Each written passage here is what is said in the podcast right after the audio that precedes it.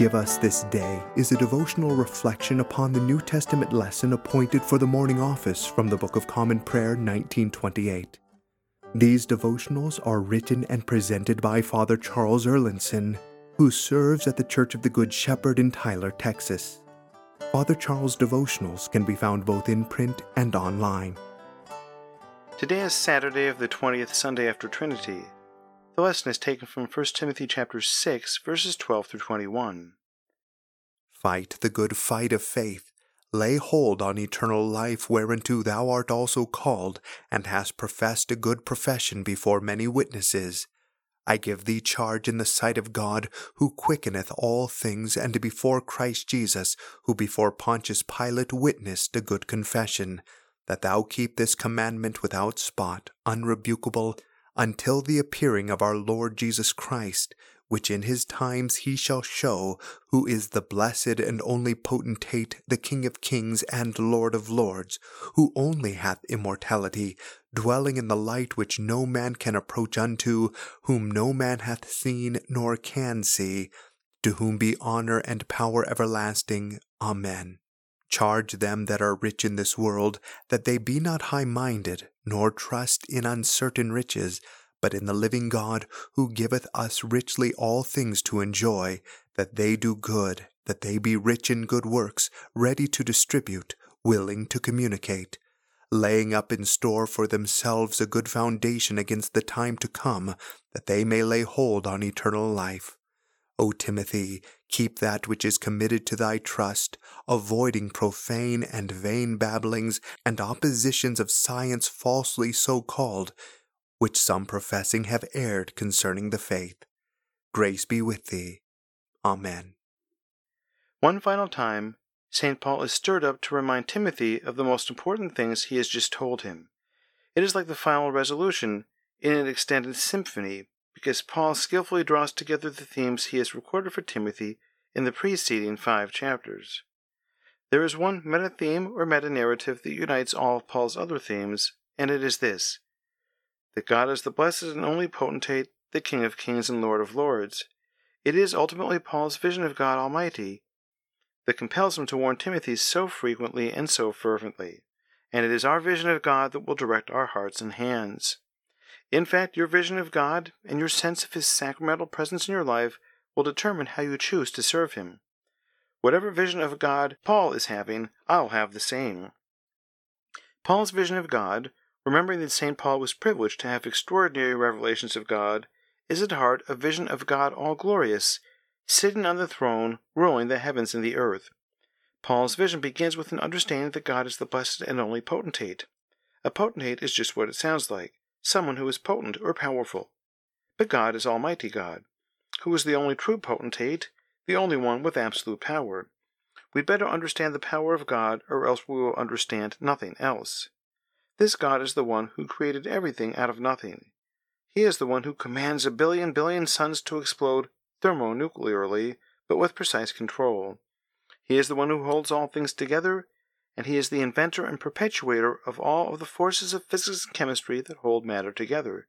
He is the source of men's souls and the sculptor of their bodies. He alone is the King of kings and Lord of lords, before whom the greatest of human rulers is less than a baby and smaller than a flea. He causes the nations to rise and fall, and one of his days is an eon for humanity. It is he alone who is the blessed potentate, because there is no other source of blessing and there is no other person we should bless in the same way. He alone is God. He alone has immortality, and He existed before there was even a creation by which to measure time. He is without beginning or end, and nothing can diminish His power or His glory. He is a shining, burning sun that will burn out your retinas. His light is much greater than the universe of lasers, and no man can dwell in the fullness of His light. He is the light that made Moses' face shine so brightly that Moses had to veil his face, when Moses had turned his back and seen only a penumbra of God's goodness and glory. He is so glorious, so holy, so Him, that no man has truly seen Him or can see Him in His fullness. He is the glory so great that it drove the holy priest out of the tabernacle in Exodus, and He is the burning face of Christ in Revelation. He is a holy, cleansing fire that caused holy Isaiah to cry out in the pain of sin and smallness, Woe is me! I am an undone. To this God be honor and everlasting power. Unto this King eternal, immortal, invisible, God only wise, be honor and glory for ever and ever. Amen. In light of the fact that this God, this Lord Jesus Christ, will appear before all men, St. Paul reminds Timothy and all of us how we should live and teach. Because God is He who is, and because the Lord Jesus Christ will appear before you one day, lay hold on eternal life to which you were called. Verse 12. This God has called each of you to be a disciple of Jesus Christ who lives in a holy fear.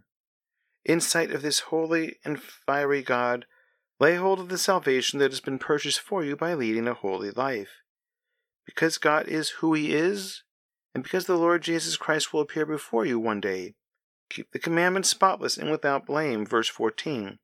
Be holy as God is holy. Keep the faith entire. Don't pick and choose which parts of God you will obey.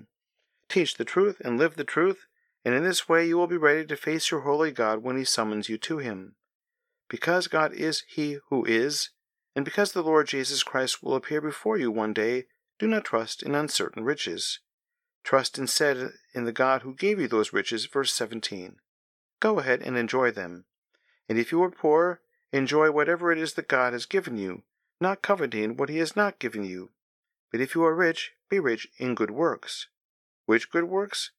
All of them, but especially the good work of giving and sharing. Why do you think God has given you what He has given you, and why do you think He has chosen you as the steward of His riches and treasure? So that in His name and in holy fear of Him you may share with the poor, so that you might give Him the honor and glory and blessing that is due to Him. If you are rich, it is by sharing with the poor that you especially will lay hold of eternal life. Verse 19 because God is He who is, and because the Lord Jesus Christ will appear before you one day. Guard whatever it is that God has entrusted to you, but guard especially His holy word.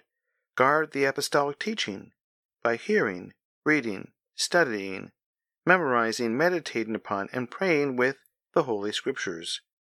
Guard God's word with your life, guard it by your life.